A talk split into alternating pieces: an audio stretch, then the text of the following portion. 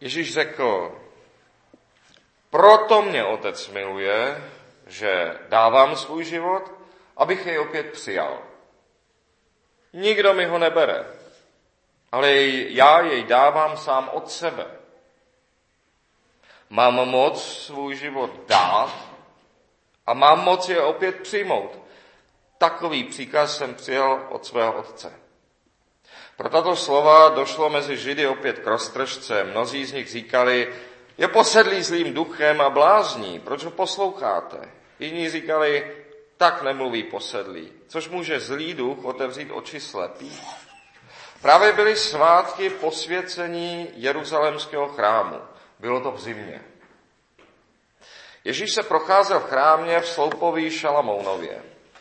Židé ho obklopili a řekli mu, jak dlouho nás chceš držet v nejistotě? Jsi Mesiáš? Řekni nám to otevřeně. Ježíš jim odpověděl, řekl jsem vám to a nevěříte. Skutky, které činím ve jménu Otce, ty o mě vydávají svědectví. Ale vy nevěříte, protože nejste z mých ovcí. Moje ovce slyší můj hlas. Já je znám, jdou za mnou a já jim dávám věčný život. Nezahynou na věky a nikdo je z mé ruky nevyrve. Můj otec, který mi je dal, je větší nade všecky.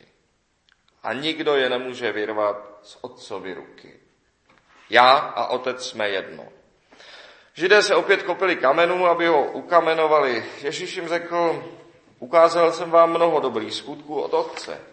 Pro který z nich mě chcete kamenovat?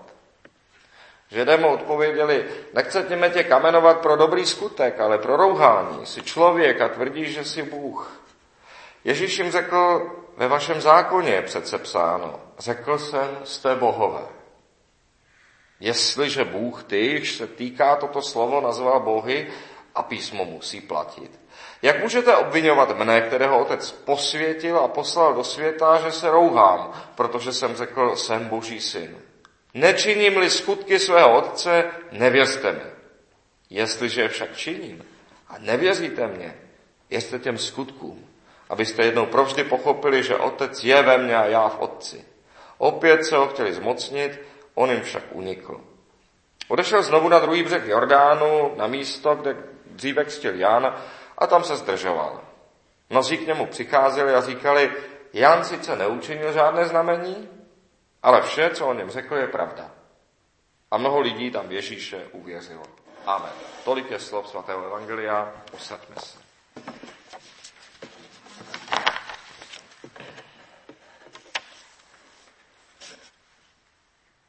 Proto mě otec miluje, že dávám svůj život, abych jej opět přijal.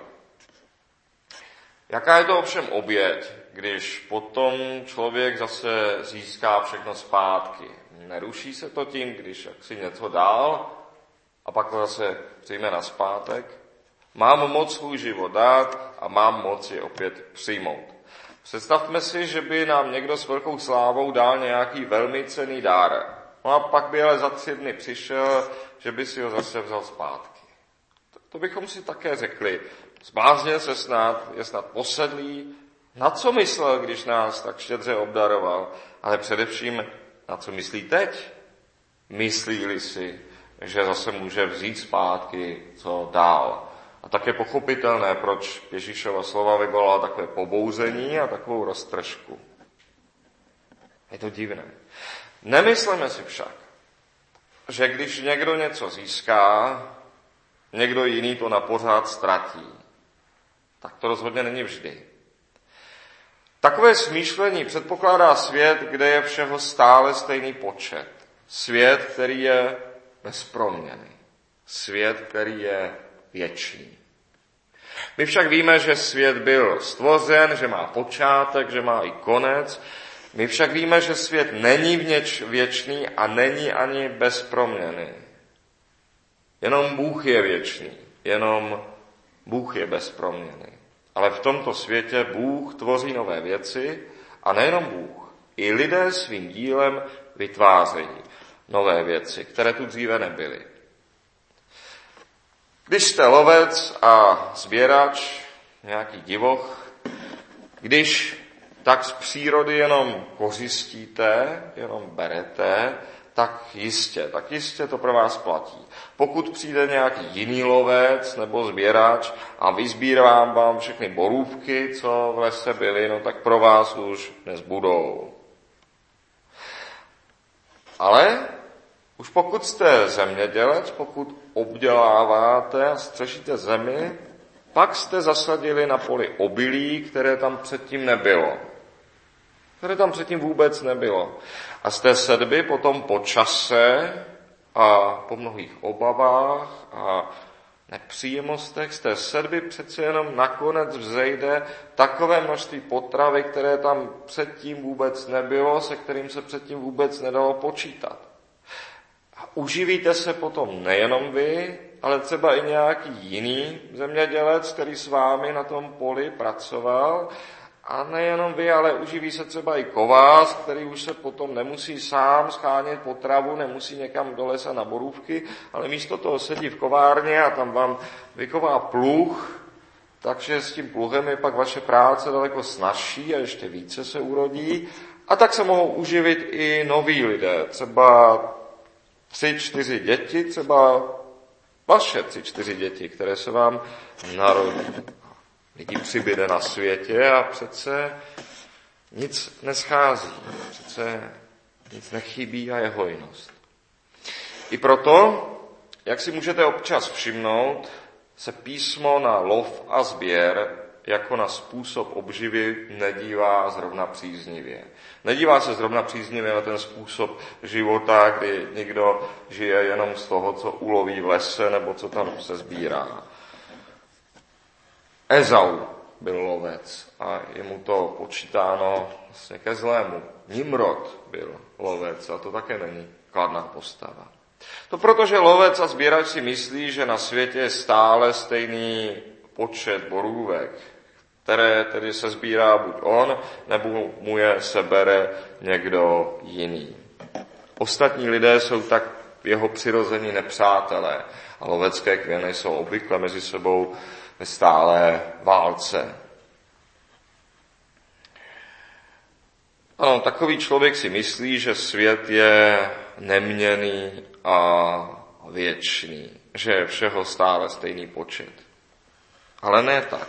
Jenom Bůh je neměný a věčný. Kdežto boží prozřetelností a lidskou prací vznikají na tomto světě nové věci, které tu dříve vůbec nebyly. Kdybyste tak na jaře neměli co zasít a někdo vám dal, dal, a někdo vám dal svůj pytel obilí, tak na tom přece vůbec není důležité, že ten pytel obilí natrvalo ztratil. A nikdy, nikdy už ho nedostane zpátky. To cené přece není to, že už ten pytel obilí nikdy nebude mít. To nedává žádný smysl. Jedno zrno pšenice dá klas asi z 20 zrny. Sám jsem tím byl překvapen, když jsem si to hledal. Jedno zrno pšenice dá klas z asi 20 zrny a těch klasů má ještě navíc třeba i pět. Takže z jednoho pytle obilí je při sklizni 20 a možná až 100 pytlů. Až to je možné. Z jakého důvodu tedy nejde ten jeden pytel po sklizni zase vrátit tomu, kdo při sedbě dal? To by nedávalo žádný smysl. Opravdu velikost není v tom, že ten dárce zrní natrvalo ztratil. Velikost není v té škodě, co utrpěl. A ještě méně v tom, že ji utrpěl natrvalo. Velikost je v tom, když, že dal, když jste nutně potřebovali, když jste vy neměli, když jste si sami žádným způsobem nemohli pomoci. Velikost je v tom, že přišel pravý čas a že se vůbec staral, že měl potřebu se starat. Velikost je v tom, že dal, co funguje. Právě, že to funguje. To je právě velké na takovém člověku, že pomohl tak, jak věděl, že to bude fungovat, že to dopadne dobře.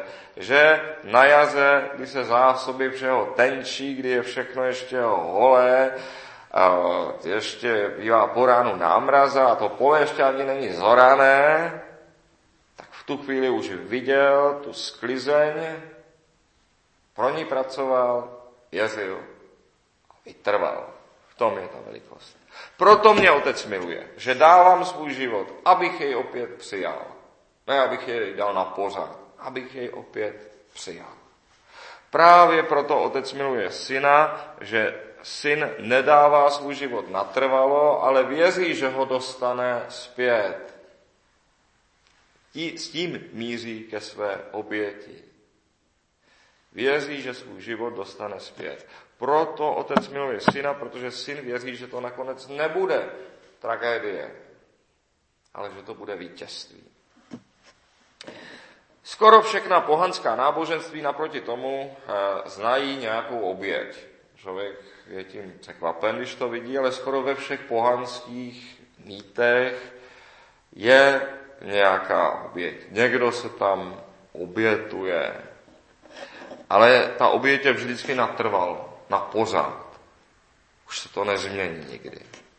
Obvykle už na počátku světa musí být nějaká bytost v pohanských mýtech zabita, aby z ní byl stvořen svět, aby byl materiál pro tento svět. Už stvoření je v očích pohanů nějaký smrtelný zápas.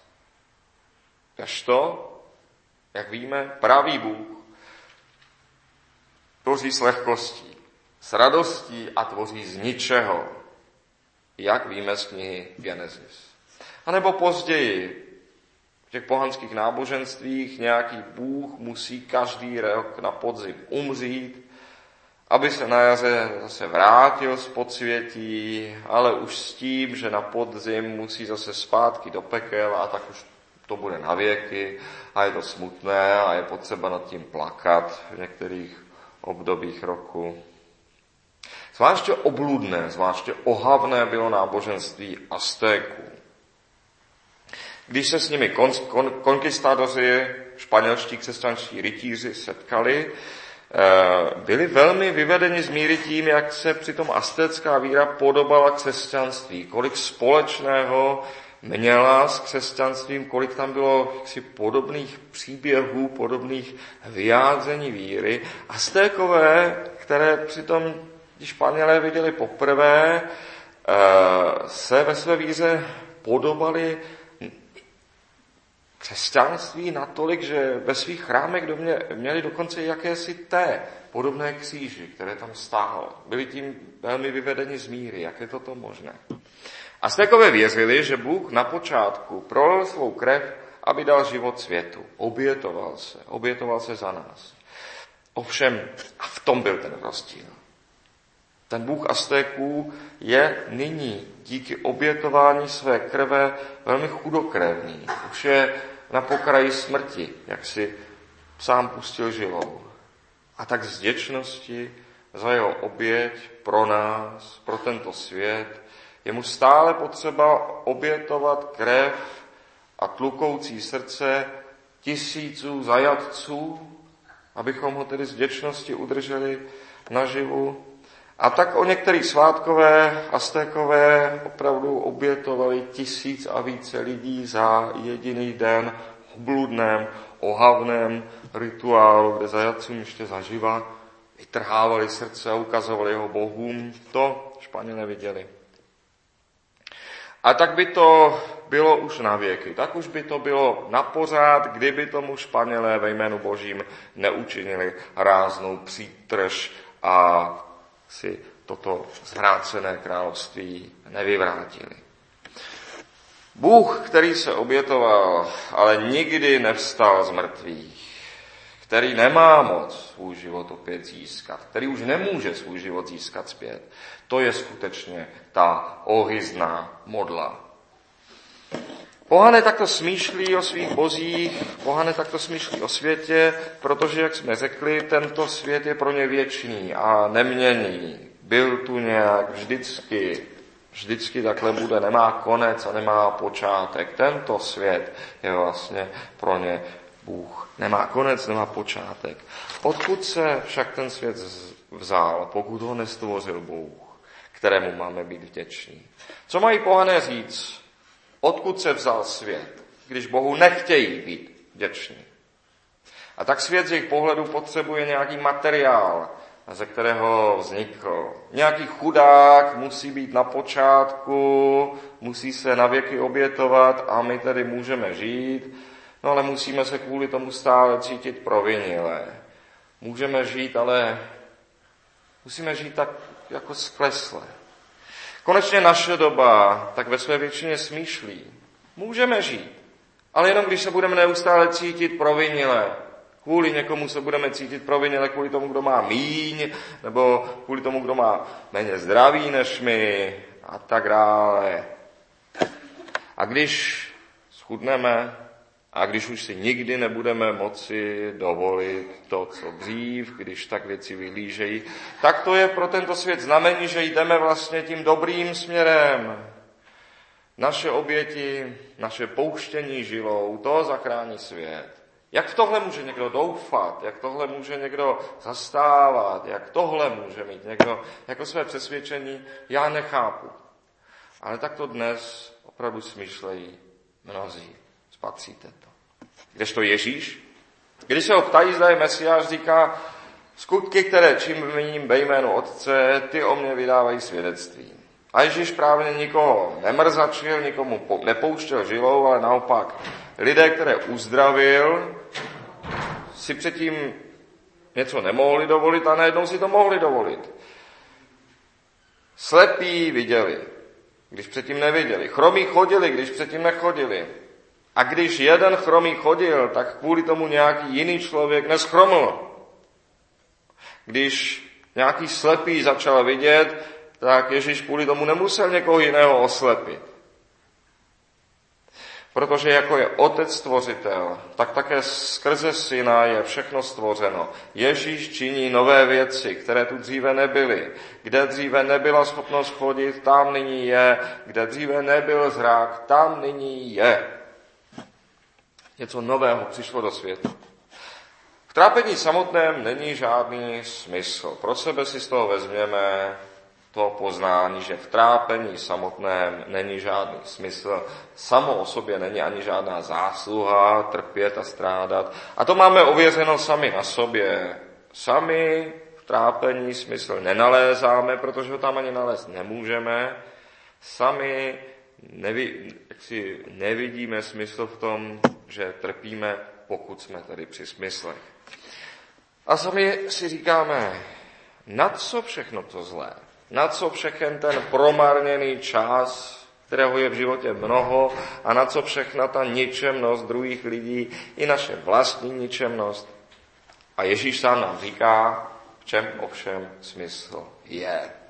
Moje ovce slyší můj hlas a já je znám, jdou za mnou a já jim dám věčný život nezahynou na věky a nikdo je z mé ruky nevyrve. Můj otec, který mi je dal, je větší nade všechny a nikdo je nemůže vyrvat z otcovy ruky. V tom trápení žádný smysl není. Ale v tom je, že navzdory tomu všemu ničemnému, navzdory všemu trápení, přece stále vězíme a slyšíme Kristův hlas a jdeme za ním. Ne v tom, že trpíme je smysl, ale v tom, že konáme něco dobrého i tehdy, když to znamená eventuálně strádání a trápení. Protože Otec je větší nade všechny a nikdo nás nemůže vyrvat z jeho ruky. Ježíš je skutečně jako ten muž, který přinesl pytel obilí právě na jaře, když nic nebylo, když bylo potřeba zasít a nebylo z čeho. A oni na něj teď křičí, že si v pravý čas věděl, co udělat, že si to dal ze svého, že se pak kvůli tomu měli všichni dobře, tak to přece ještě neznamená, že jsi Bůh. Hm. A co potom znamená být Bůh? Co potom znamená být Bůh? Než vědět, co dělat, než moci to udělat, než chtít to udělat, než to opravdu udělat a ještě to nakonec vyjde, protože jsem věděl, co děláme. Co tedy znamená, jiného znamená být Bůh? Bůh tedy asi znamená být někdo, nad kým jde pořád plakat, dobře to myslel, ale neměl na to, špatně udělal a nevyšlo to. Všichni se z toho špatně cítíme, ale co dělat, život jde dál, Bůh je mrtev, no ale alespoň my nějak mizerně žijeme. Ne. Ježíš řekl, je přece psáno, řekl jsem té bohové. Teoreticky my víme, že bychom sami teoreticky mohli být jako Ježíš. Protože jako Bůh Bohu podobní jsme vždycky vlastně tušili, co by bylo asi nejlepší. Vždycky jsme plus minus věděli, kdy je na to pravý čas, nebo alespoň nějak trochu tušili. Plus minus jsme to dobré i chtěli. No a dopadlo to mnohokrát, opravdu mnohokrát úplně jinak. Rozdíl mezi námi a Kristem není v nějakém jiném materiálu. Ježíš nebyl z nějakého kosmického materiálu, ale byl z masa a kostí jako my. Rozdíl by skutečně v tom, že správně udělal v pravý čas, tak, že fungovalo. Takže je tady tragédie na světě. Rozhodně je tu tragédie na světě, ale je to naše tragédie, naše osobní tragédie. To mnoho nezdařeného jalového z našeho života, to je tragédie. A přitom jsme zároveň jako bohové, znova to zopakujme, plus minus jsme vždy tušili, co je dobře, plus minus jsme i poznali nějak, nebo vytušili ten pravý čas, plus minus jsme měli sílu udělat, co je správné, plus minus jsme i chtěli, aby to bylo dobře, jenomže to jinak dopadlo. To my jsme vlastně jako ti bohové těch Aztéků. My jsme jako ti bohové, kterým bylo všem puštěno žilou a kteří si tedy sami pustili žilou a jsou takový polomrtví. Stále máme zachováno vědění i chtění k dobrému, v tom je v nás zachován obraz Boží, ale realita je jiná. Co se pak udělá, je jiné. A Kristus nám říká, no, ale já jsem všechny ty šance naplnil. Vše, co člověk může udělat dobrého, v čem se můžeme k dobrému rozvinout a posunout, to já jsem všechno udělal. Říká Kristus svým posluchačům, říká nám, není divu, že ho chtěli zabít za takovou řeč. A nemluvíme na prázdno, když sami vyznáváme, že i naše ruka ho přibyla na kříž. Svou smrtí Ježíše zmršené v našich životech bere ovšem na sebe. Bere za to odpovědnost a zaplatil za to. A ovšem také svou smrtí všechno to mizerné v našem životě potvrzuje. Potvrzuje, ano, je to zmešené, ano, nemělo to žádný smysl, ano, je tu mnoho jalového v našich životech. Věděli jsme lépe, ale nepovedlo se nám. Je to k ničemu. A to je často i podstatná část našich životů, musíme říci. Ale Kristus ji bere na sebe, platí za ní, platí za ten dluh našemu původnímu určení. A ovšem, co bylo v našich životech dobré, co fungovalo, to zůstává. I když je to často jenom takový, když to špatné se odkrojí, tak už zbyde jenom takový zbytek, taková kostra, možná ani to ne, takový ementálský sír, to je tak to něco dobrého v našem životě. Jistě Ježíš nezavrhuje nic, co jsme opravdu udělali dobře a co zůstalo. I když to zase není tolik v našich životech. Máme tu nakonec na ty trochu vtipné, účešné slovo, když se Ježíš odebral pryč z toho města, když přišel na to místo, kde byl předtím Jan. Účešné slovo o Janu Kstiteli. Lidé říkají, Jan sice neučinil žádné znamení, ale všechno, co o něm, o Ježíši řekl, je pravda. Tedy přeložme si, Jan vlastně, když to tak vezmeme, tolik nepředvedl, ale v Ježíši se nemýlil. To je to hlavní. Poznal, že tohle je Mesiáš. My, myslím, jsme si téměř jistí vším tím, co se nám nepovedlo, v čem jsme se moc nepředvědli, ale v čem jsme si úplně a zcela jistí. Ježíš je skutečně Boží syn. My jsme jeho. A jistě, jistě nás všechny zkřísí v poslední den. K životu, kdy budeme jako bohové, kdy nebudeme jen plus minus vědět, ale určitě vědět, co je správně, kdy budeme mít plně sílu to konat, plně chuť to vykonat, kdy každá naše hodina bude něco dobrého, naplněná je něčím dobrým a to na věky. V pokoře tak začněme žít už teď, protože ten čas už je blízko. Amen.